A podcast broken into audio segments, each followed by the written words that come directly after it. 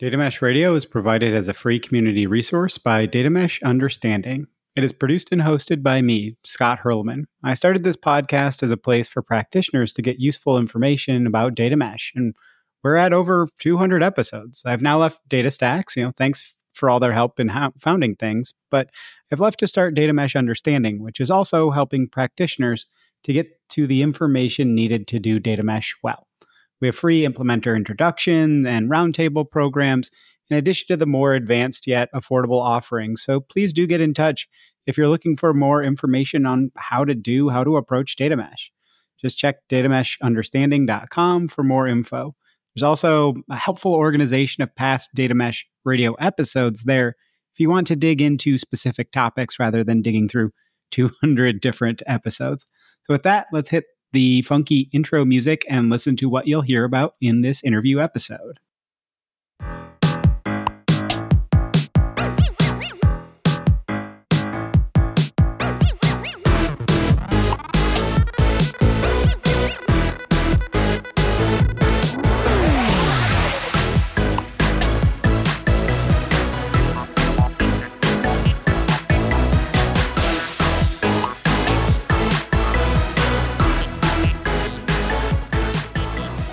In this episode, I interview Andrew Jones, tech lead of data infrastructure team at GoCardless. I reached out to Andrew after he posted a link to his Medium post on LinkedIn about data contracts, which led to a big increase in the number of conversations happening around data contracts. This was one of the things that led me to kind of do more of a deep dive. The link to that post is in the show notes. Andrew in the episode shares the story of how operational system changes kept breaking downstream data consumption. Does that sound familiar to some folks? Especially using CDC or change data capture. The engineers couldn't easily use the CDC tooling as CDC didn't structure the data for easy consumption. It's difficult for the application engineers to use the CDC, and it was uh, difficult for the data consumers and the data engineering team to take what was coming from change data capture and really put that into a proper uh, data model.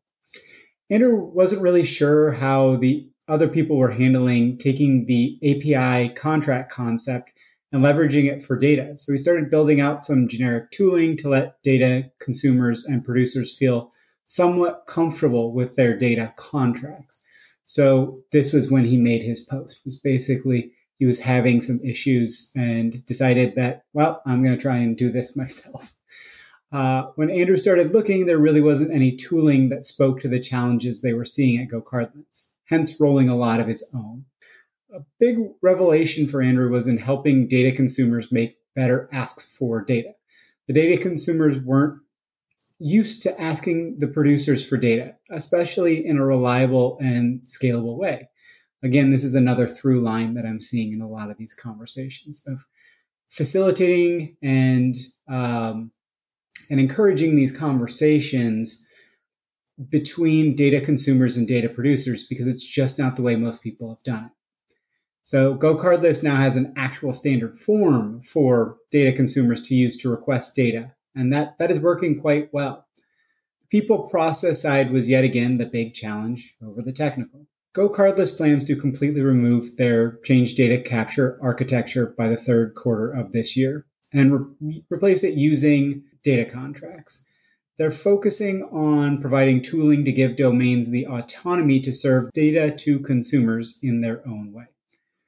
While GoCardless isn't doing data mesh, especially with the lack of interoperability between data products and the lack of the lack of source slash producer aligned data products, seems to be working for GoCardless thus far. I think you can take a lot of learnings from this conversation and apply it to your own data mesh journey. Okay, enough of just me. Let's hear from our awesome guest in this interview episode.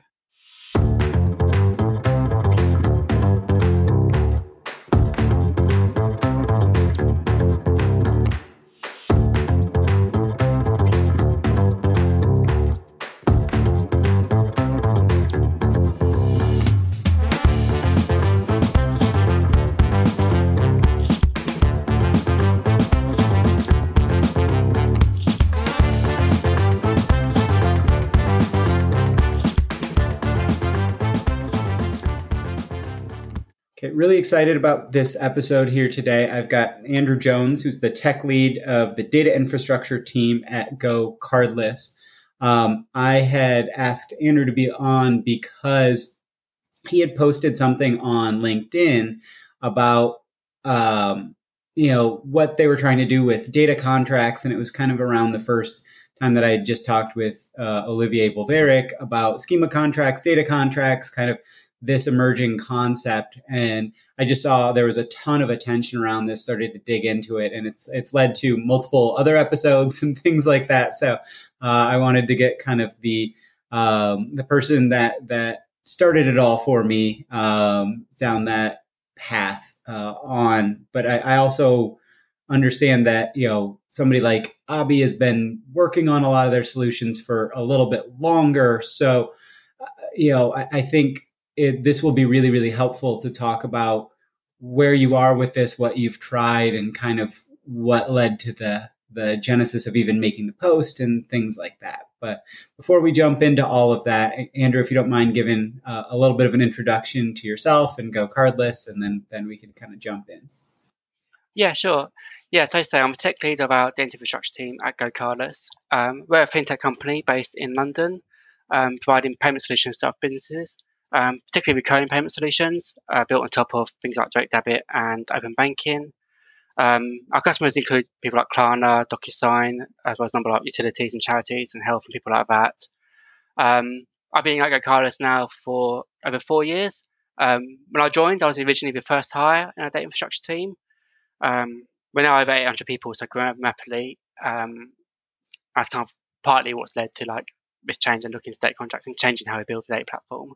Awesome. That's that's that's helpful uh, background and and you know it's a growing startup. It's it's one of those things with scale where everything's kind of one-off custom built until all of a sudden it needs to not be right. That's that's kind of the overall story of. I, I think this is where people are really asking what's data mesh for startups because like how do you prevent yourself from going down that one-off solution where you go i don't know if this thing's going to be anything. Should we build it to scale or how do we build it so that we can decompose it easily to build it to scale and things like that. But um, so so that that's really great. And as i said you you made this post on um, on i think medium or whatever but you posted about it on linkedin and, and it got a lot of attention what what was the problem that you're you were seeing or still are seeing? What led you to kind of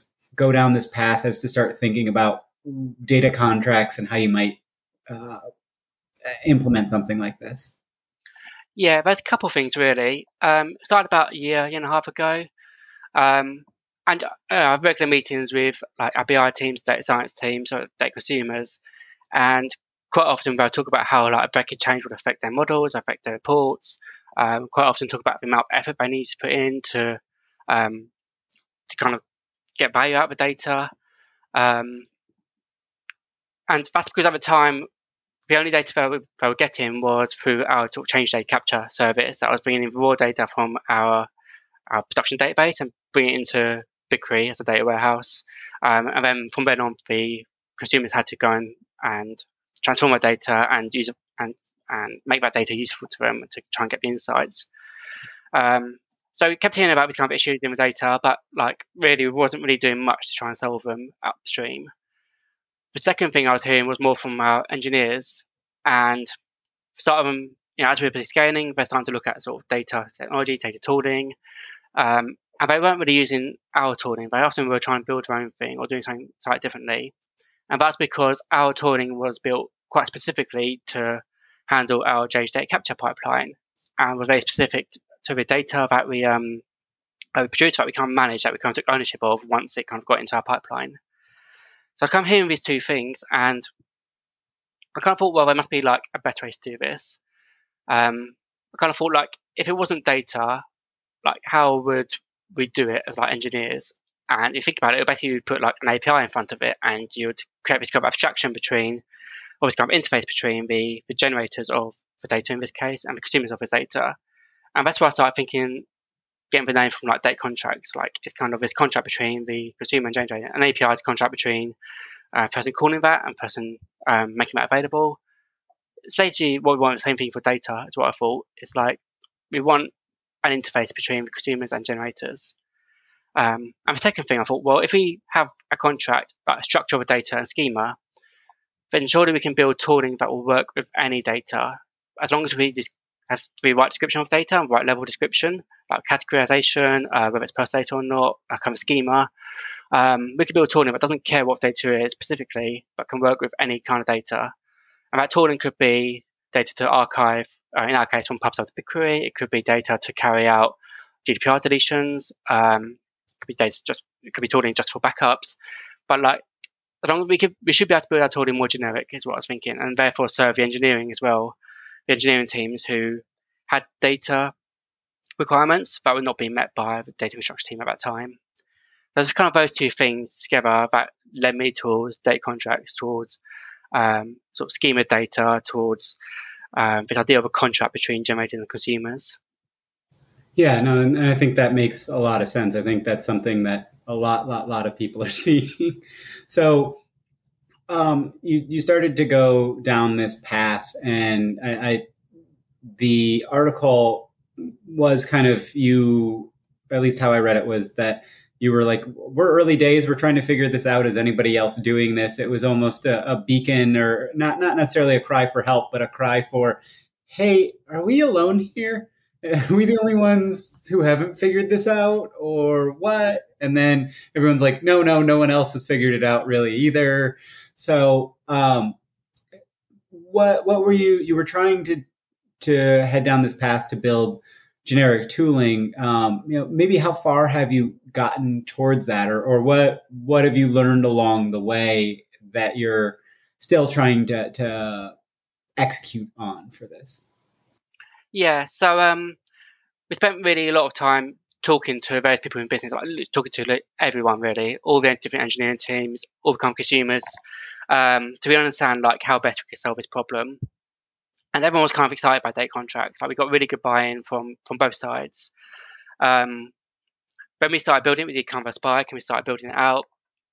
Where we are now is we've released our first version of data contracts. Um, doesn't do a great deal on its own. It's um, it allows you to define a contract.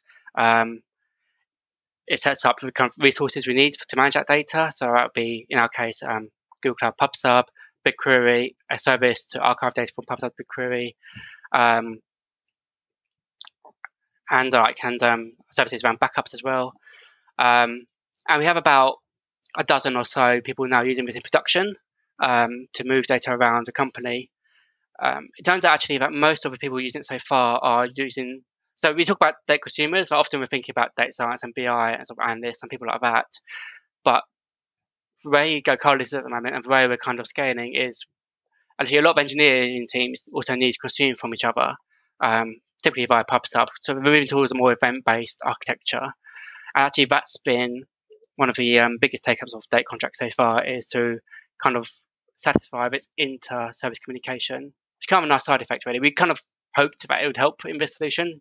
In our main focus was around. Um, Sorry, there was an audio issue here, so that is why there's a little bit of a uh, break in the flow. This seems to be something that is pretty common on the operational side about how you have API contracts for sharing data on the operational side, right? Of how can services consume from each other, you know, across microservices or maybe even across domains that you have kind of uh, more firm domain boundaries. And it might not be microservice to microservice but it might be domain to domain where you're making these these kind of API contracts. And that those have essentially schema contracts embedded in them because the API itself has a schema but it's not directly tied to a schema you know what i mean? So there's that concept. And so it's, it's kind of interesting that you're seeing more and more take up from that. Did, did, did you have a lot of those same contract concepts that people were already consuming from each other with? Or what, like, what, what were you seeing on the operational side where this was more offering more uh, value to the domains to consume from each other? Yeah, so at the time in GoCardless, like we had, or we still have really, one kind of big monolith service, um, and everyone kind of builds on that. And we're starting to move to splitting that up into different services. So before then, really, we didn't have a need for sort of service service communication. Um, but now we do at the same time, I was thinking about data contracts. I was also seeing this happen um, in GoCardless in engineering, and um, essentially data contracts for me was like okay, this works for service to service. Why can't it work for like service to data services as well? Like, there's no difference in my mind, really. Um, so, kind of these things that kind of inspired me or that kind of influenced me is like this works for um, engineering for services. The same pro- same principle should be able to work for data, and that's kind of where we end up with data contracts and where we where we came from. Really, kind of coming from that direction. Yeah, and and I think um, Abhi Sivasailam from Flexport had talked a little bit about um, within data contracts, there needs to be something around um, what is the actual contextual information to the data, right? Like not just is this does this comply because you know okay somebody did a refactor and you went from weight in pounds to stones, right? So somebody's weight just drops by, you know, what is it, 13x or whatever. Um, so, like, how are you thinking about that aspect of it as well? Because what, what you said, it makes perfect sense of these contract contracts or contracts or contracts, but when it comes to data, there's additional meaning. There's the the um, I can't even think of the word right now, but that it's not just does this conform? Is this a number or is this a string? It's does this thing still mean what, what we thought it meant, you know, two weeks ago, two months ago, two years ago? Like, have it's so new. Are, are you running into that challenge yet? Or how are people monitoring that so that they can say, hey, we're, we're changing these aspects of it or we're preventing these aspects of it? Yeah, that's a good question. Like at this stage, people can define a contract. Um, we're not using like Avro or Protobuf or anything like that. We've kind of got our own. Uh, we use JSONNet, but we've got kind of got our own definition. So we can include things in there like whether it's personal data, whether it uh, relates to like a merchant or customer in kind of our terms.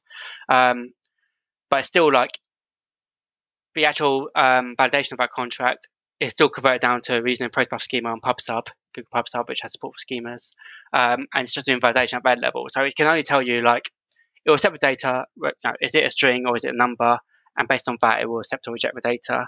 So yeah, we're not doing anything at the moment where we can validate kind of the context of data, meaning of data, like has this changed from yeah, sort of pence to pounds or whatever it might be. Um, that's something we probably, well, something we definitely will look at in future. Um, we've looked in the past at things like using great expectations for this kind of thing, um, or using kind of consumer-driven testing for this kind of thing. Only, only really like exploratory. We haven't really deployed any of these things. Um, so I think it's something we probably will do in future, or maybe we can look at um, like sort of anomaly detection um, tooling, where like you know suddenly all your values kind of changing, the decimal point changes because you've changed from like um, cents to dollars. Then maybe that will be an anomaly detection alert that can be sent. Um, but yeah, not something we currently do. We're currently, like you mentioned at the start, we're kind of quite early stage where, um, and all we're doing really is defining like the schemas and the types and, and validating that. Well, yeah, I mean it's it's an evolution, right? It's not. Yeah. It's not a zero to one. It's not uh, one day you have it, one day, you, or one day you don't have it, one day you do. It's um, so you, you, talked a little bit about the consumer driven testing and, and things like that are you right now with this? Is it that it is either compliant or non compliant, or can people use what you've set up now to test whether a change is going to break? And maybe yeah. even what it's going to break? Yes, at the moment it's more like is it compliant, non compliant? Currently, because we're relying on PubSub to do the schema validation, um, PubSub at the moment does not allow you to change the schema on on the topic. So you have to kind of create a new topic. So that creates quite a um, quite a heavy kind of migration path. Um, but it also means that consumer or the generators but not changing their schemas often. They're taking quite a lot of care to decide like the right schemas. They're talking to their consumers a lot, um, and because we're quite early on, we haven't had too many kind of schema changes as yet in data contracts. Um, so yeah, it's not a problem we're currently hitting. We probably will in future. Um, but yeah, still early days for us really. I mean, the thing is, this is a lot better than like what we had before with the ch- change capture service, where an engineer would just change like they're changing the internal state of the service. So they're changing their, in our case, Postgres database, changing their table schema, maybe adding remove columns, change the type of a column, um, and these things would be changed. And they could generators have no idea, like some consumers relying on them for like a data science model, for a form model, or for revenue numbers or something. And things just break, maybe sometimes silently, um, not even back validation on a, on a sort of CDC service. So even having like just the types validated, just documentation for the data, um, just for generating consumers talking to each other, even that's quite a big win compared to where, where we were before. Yeah, and one thing that I'm seeing kind of emerge uh, on the data mesh side is pushing people away even from that pub sub model um, in a certain way because again what you said of uh, you can't change the schema on it. So if they're consuming from an endpoint you can change what that pub sub thing is is is pushing to that the endpoint. You could change a different stream to pointing to that endpoint. If that endpoint doesn't care right like if, if you're adding a new column or something like that somebody who's consuming from it they're not going to care because it's not going to break. But then you might alert them that, oh, this person is, uh, hey, you, you're consuming from this. we have added additional information. And so, you know, that you've got instead of a direct consumption of just consuming the fire hose, which is what PubSub really is, you've got um, kind of that additional layer of okay, I'm not going to break this thing on you simply because we're making a change that it wouldn't break what you're doing anyway. And so um, I'm seeing that emerge, but it's not necessarily something that's uh, well documented out there of how to do it or how to prevent yourself from. Again, you can get tied too easily to oh, we have to continually serve this single API instead of being able to evolve, which is is something that in data mesh the, the conversations back and forth can happen. And and it's awesome that you're talking about that this is a tooling thing, but 90% of what it sounds like is happening is just more conversations. And so those conversations are like, oh, I should care and, and I can care about who is going to be consuming my data because this has always been one of the, the problems I think with um, why people talk about you know data exhaust and that you know data as a byproduct not part of the product of of this is that you as a producer you couldn't care right? You, you just there wasn't enough information that where you could say hey we're going to make this change is this going to break anybody nobody says anything because nobody could test that it was going to break what they were going to do. So then you made it, and then uh, you will hear all this pain and noise, and then it's like, well, we already did it, and okay, now to fix it, we need you to get it on our backlog and all that. Versus kind of that proactive slowing down a bit to speed up, where where you're you're just uh, working together instead of it's uh, you know it's not that each or is kind of doing its own thing. You're you're rowing together as, as an overall team. So that's that's that's awesome to hear. What what have you found maybe that that hasn't worked super well, or or has there been things that you you tested out and and you didn't like, or um, just trying to figure out like what what are some pathways that you went down that we can prevent others from from having to do the same work that didn't work. Yeah, a lot of the um, the challenges really have been around this kind of stuff you're just talking about, right? So like, first of all, we had to find out like who actually owns some of this data in the monolith. Like, there wasn't necessarily um, dedicated owners to some of this data. So asking them to try and adopt a contract is like, well, who do you talk to? Who owns payments? Who owns whatever entity we've got in there? Um, we also found like with their consumers, I didn't really know how to ask for the data I wanted. They were kind of used to getting um, this kind of data this privacy service, but I didn't know they could ask. I didn't know how to ask. I didn't know who to ask. So we've been working with them and we kind of set up a built like a template for them to go and ask for the kind of um, the kind of data they want, like not necessarily design contract, but like to set requirements of the data they want and why they need it.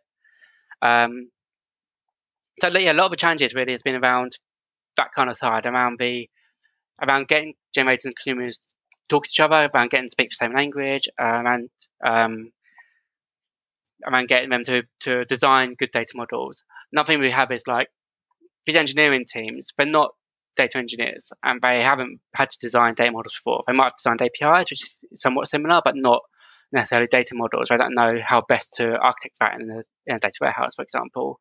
Um, so we're looking at how we can support best support them with like common patterns, um, maybe asking our BI team to maybe get a bit more involved before deploy BIs and like help them model that data. Um, but you, you know, the BI team have the expertise in that area, but the engineers necessarily, don't necessarily have that, and they can be a bit lost in terms of like how do I structure this data. So yeah, a lot of challenges been around that side really, um, rather than technical. The technical solution we've got is is fairly basic and it's fairly straightforward at this stage. It's just like schemas essentially, um, with a bit of nice things around that.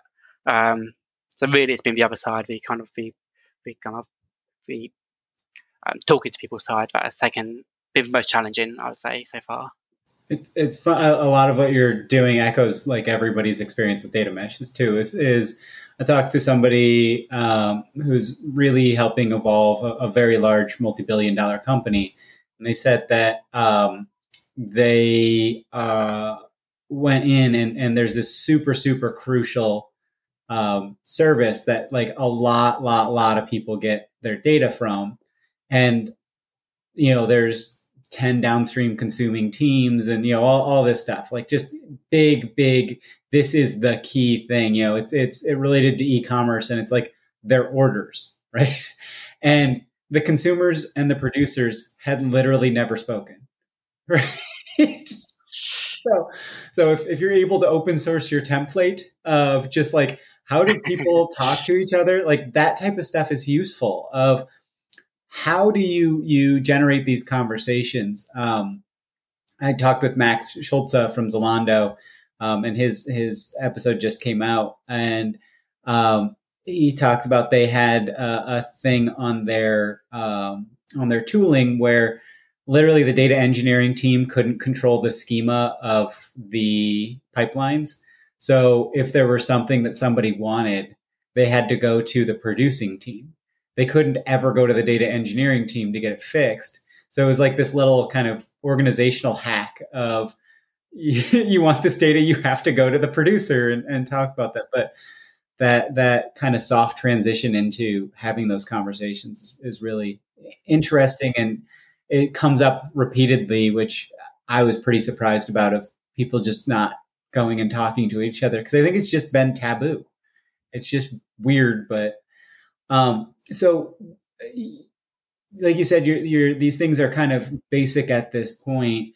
Um, lots of different avenues we could go down, whichever one you, you want to prefer. But like, do you want to talk about how you're looking to evolve the, the technology or how you're looking to maybe make organizational changes or like, you know, you, you, it seems like everybody's kind of pitching in to help each other. Is this something where it's okay to have those kind of 80 20 or 80% of your time is spent on your normal job 20% is spent on other things or like what what do you think is more interesting to talk about for you yeah well our main focus at the moment really is try and get to a position where we can turn off our um, change data capture architecture and change data capture service and we want to try and do that this year by q3 um, we're being quite aggressive on that um, because we want to try and force this this organization change through. Like we want to try and get the data moved on to data contracts. We want to try um, and get the data consumers generators talking to each other. We want to try and get ownership of the data.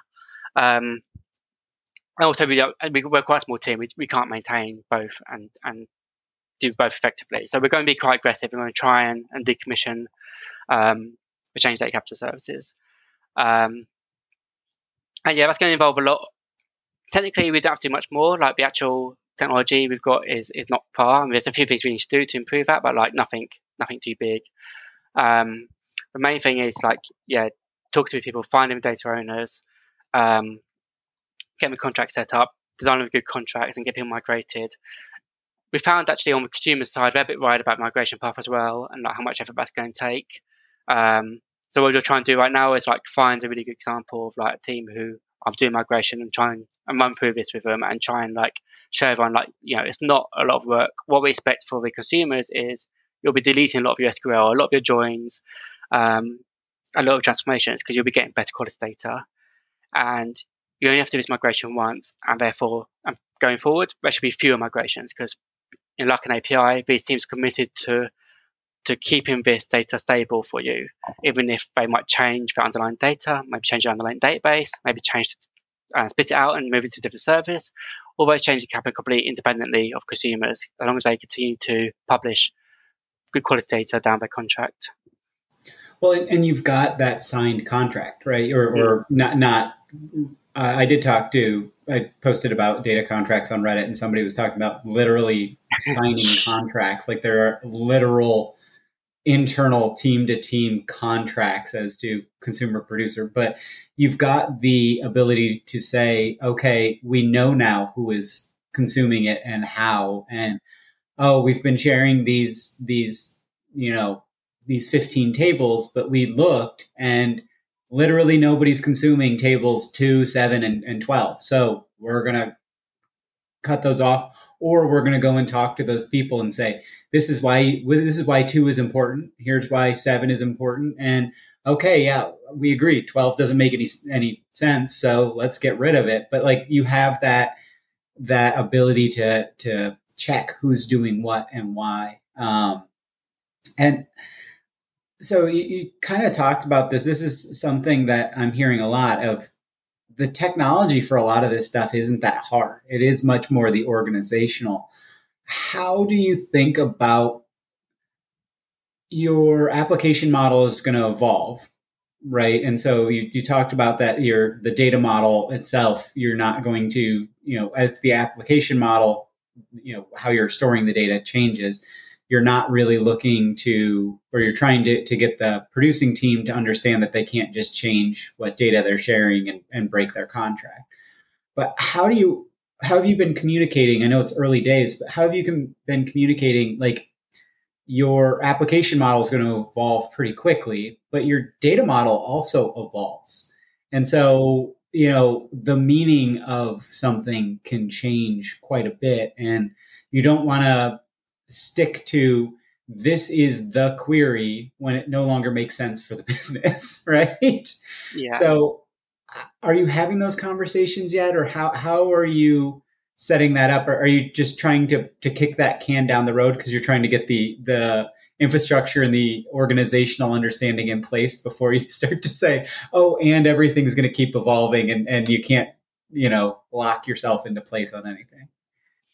Yeah, it's a mix really. I think um, yeah, some teams are going to just kind of lift and shift their um, their table structure and put it in a contract and say, I've got that contract now, um, migration complete, um, and not really look at how they might want to model their data in the best way for the company as it is now. Uh, other teams will take the time to model the data, talk to their consumers, and produce something of a lot better quality. Um, but yeah, clearly the models will evolve over time. And we, we have supported that. We do have support for moving to different versions. We're going right up what we think are best practice for migrations, um, have a good talk to consumers, um, how long they should kind of dual write to the two contracts. So let's say I'm moving version one to version two of say payments. Um, we expect a very similar again, like I keep using the analogy, but like it really works when talking to engineering teams, in particular, and like producers. It's like it's just like an API. Like if you are like, say your GitHub, your API is fairly stable. You might add endpoints, you might um, add kind of um, expand the results that return, and they are compatible changes. And we will eventually, when Google Pub supports it, compatible changes will be fine, and they can do that with quite low effort. Um, but if you're making a big change, then you need to create a new version, and you need to have a migration path for people, and you need to communicate that to users. Um, and you might say, okay, for two months, I'm going to dual right to these two versions, and then I'm going to move over. And that gives the time for, say, the data scientists to update the full model to use the new data or reporting or just other engineering teams. Like one of our engineering teams is trying to integrate with our billing platform, and they have the same problems that BI do and data science do. Is that they need kind of good quality data to write to work out what to bill people, um, and they don't want it to like. I don't want to have to work it all out themselves, do all the joins. They want good quality data. They want data that they can rely on, build this this service that they need to build, and expect it to work for a good while without making changes. And you, you, use the phrase quality data a lot. Um, quality can mean many different things. Like how how are you defining that internally? Is it just that it is uh, correct, or that it is structured in such a way that it is prepared for the consumers, or is it um, prepared in such you know data mesh talks about preparing data in such a way that it is sharing the context of the producer and then you might create additional things additional data products downstream of that that are aligned more with what the consumers want. So like how are you thinking about that that aspect? Yeah it's a good question. Actually i was talking to my product manager a few days ago about this kind of thing and we haven't got a definition of data quality like currently inside GoCardless and uh, we, we think we need one now. Like we want an opinion opinionated version of what we say is data quality. Um, and I think it'll be things like it'll be things like right, it's schemed, it'll be versioned, it's documented, things like that, discoverable. Um, but probably yeah, I'll probably go on beyond that and like have to do a bit of research on like we kind of things like you mentioned for data mesh. They sound like things we should include in there as well. Um, so currently we're yeah we're saying we want quality data. We haven't defined it as yet, but I something we probably need to quite soon. As the more we use this word, like the more we want to be opinionated in what that means. What do you think that means inside GoCardless?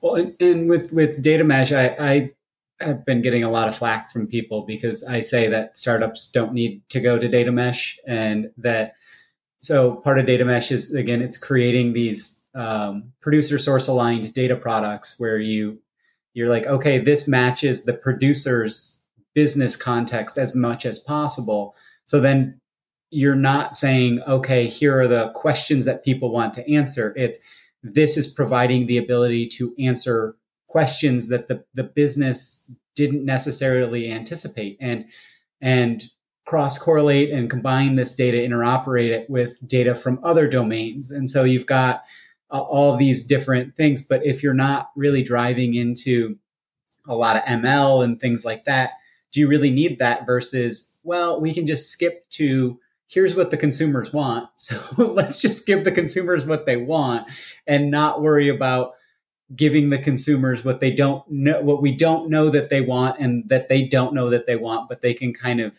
data spelunk, right? That data scientist, like, okay, I'm really going to try and cross correlate all this stuff and find really interesting insights. That's useful, but cost benefit there.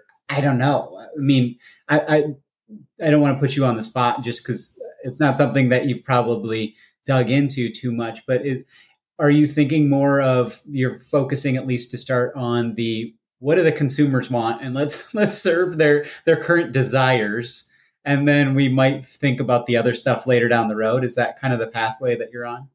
Yeah, that's right. Yeah, very much. Yeah, exactly that. So asking consumers to specify what they want and describe what they want, and then asking generators to generate that for them. Yeah. And are you managing this on a table by table basis I, I, within data mesh? You know, the recommendation is to collapse a lot of these into kind of a product, right? So it's not that you've got 500 tables that are all first order concerns that are so you know if some if everything's first priority, nothing's first priority.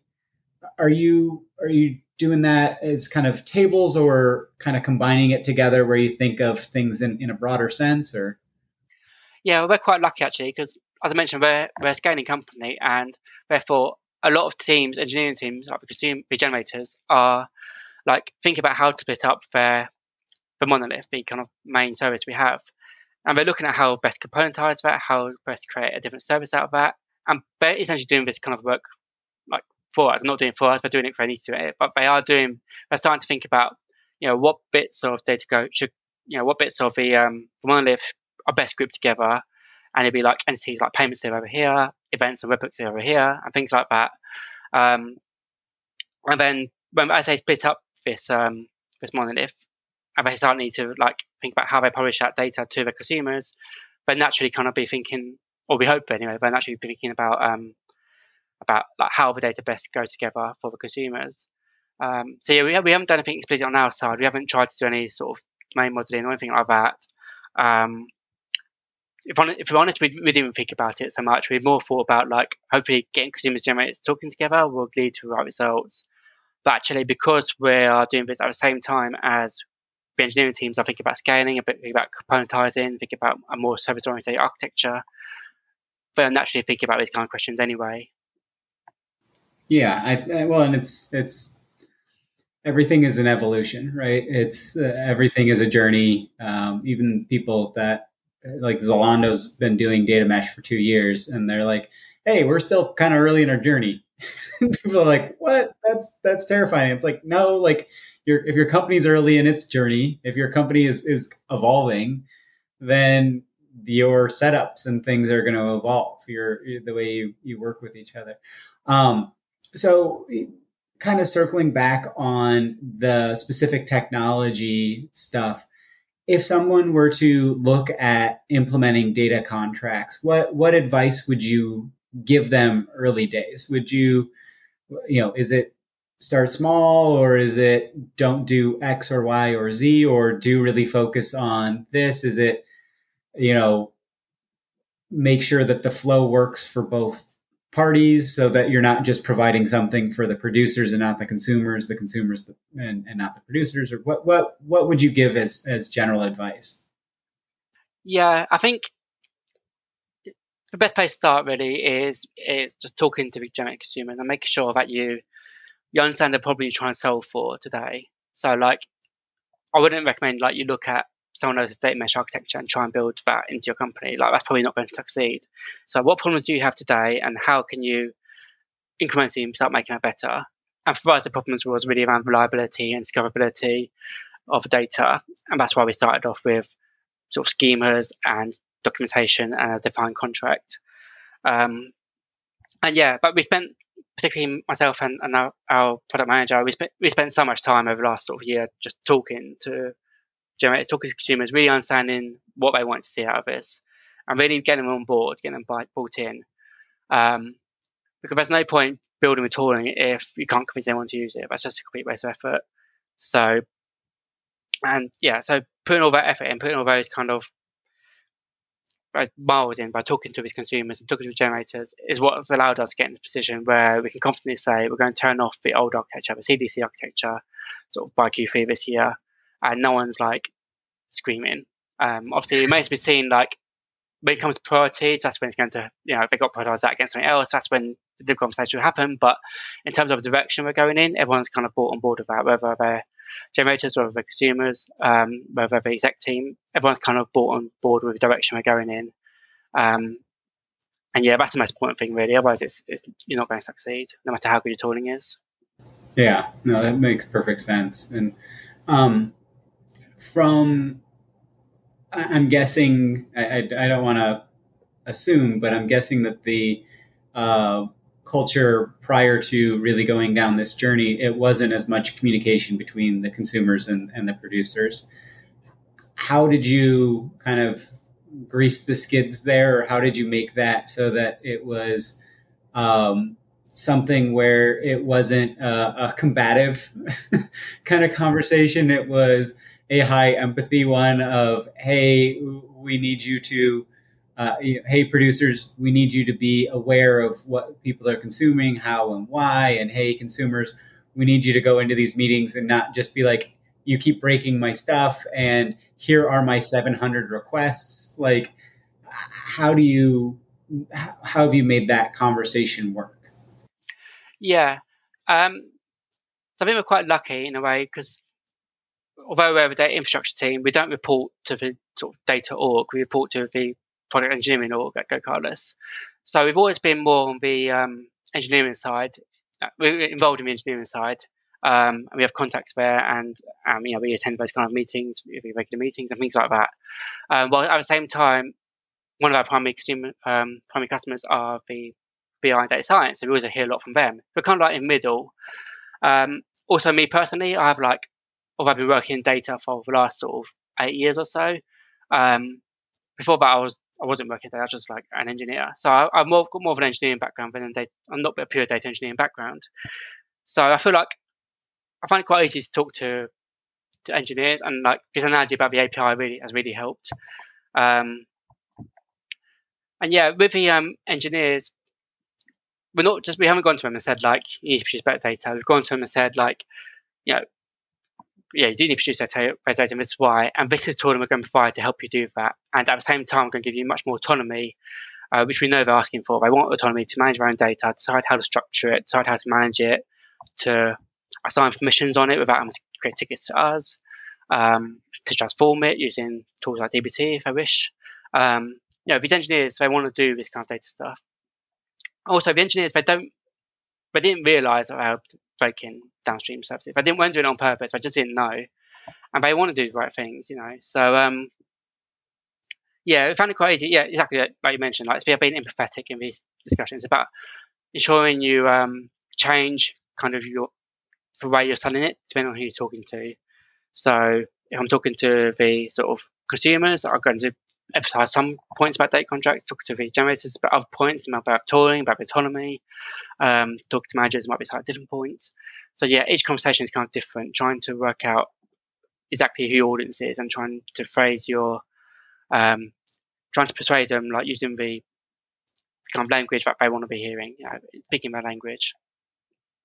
Yeah, I mean it's it's push and pull, right? it, it is yeah. like what what I've been saying is if you just push um, additional responsibilities onto the engineering team's plate, right? You say, oh, you're going to have to uh, serve your data in this way with you know these guarantees and blah blah blah. Just do it. That's you know uh, what I call a dot dot dot not nice move, right? If you're not giving them more resources in the form of tooling or of okay, we're gonna you know maybe slow down the uh, pace a little bit as to how you're changing the application or whatever it is, or, or that autonomy is kind of a resource. It's it's of, of value to them. that You'd have to have that value exchange of, okay, I'm not just throwing additional work on them without yeah. without actually helping them out in some way. So I think this is the a through line that I'm hearing over and over. And it, it feels kind of obvious when you say it out loud, but there's a lot of things that are just not said out loud, right? Like that consumer producer relationship that the producers don't know what their changes are going to break. And they, they, to me, they literally can't care because there's no way for them to actually test what it's going to break until they break this stuff. And so you're stuck in analysis paralysis. You can't move forward if you're like, I don't know what I'm going to break, so I'm not going to do this because I might break something. Then you can't know what you're going to break, so you can't do anything. And it's like, okay, then you can't evolve your application, and your company is going to be in real, real trouble. So exactly, yeah. I think this this a lot of what you're saying echoes the same thing that we're seeing within data mesh as to what's working. And kind of what you've talked about is the, the before state is also the same thing. And so uh, i'm trying to figure out for a company of your size i don't think people really need to go towards data mesh because there's certain requirements that really need to be met versus at your stage it makes a lot of sense to just start to put in the tooling to make it so that the producers and the consumers can have those conversations and care and that they you can serve up the quality data you know with all the different things that you talked about with quality um, it, it just it's it's resonating with me more and more because you're not the only one who's talked about this but you're one of those who I think is moving towards a good solution faster than than I think a lot of people are.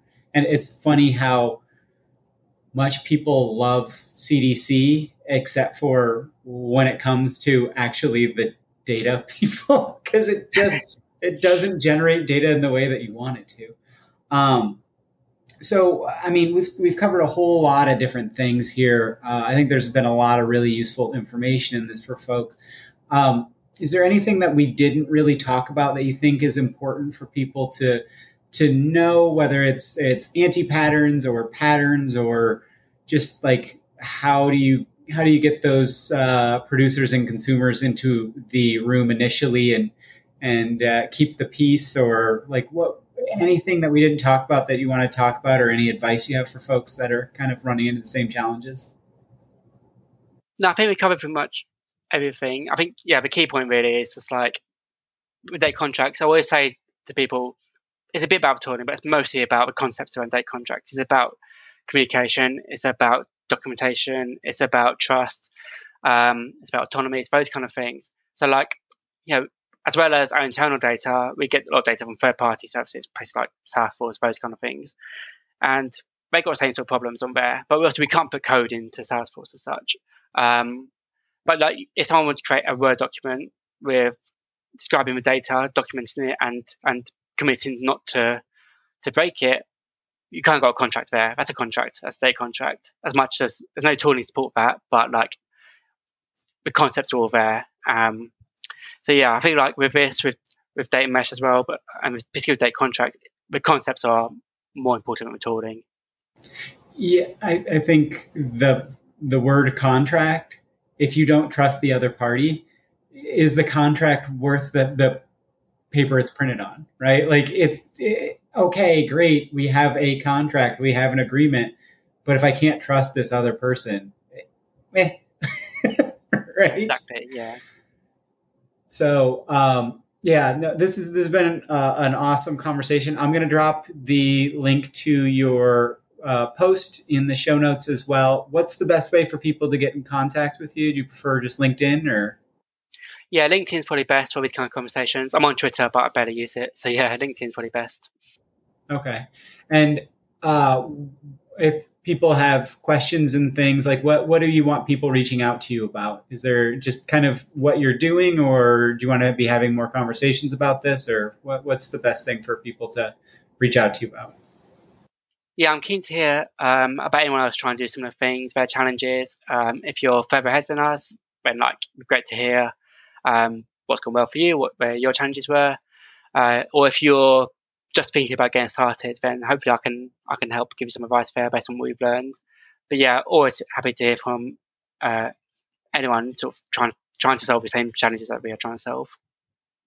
Yeah, that that makes a lot of sense, and uh, I, I, think I don't want to create another community, right?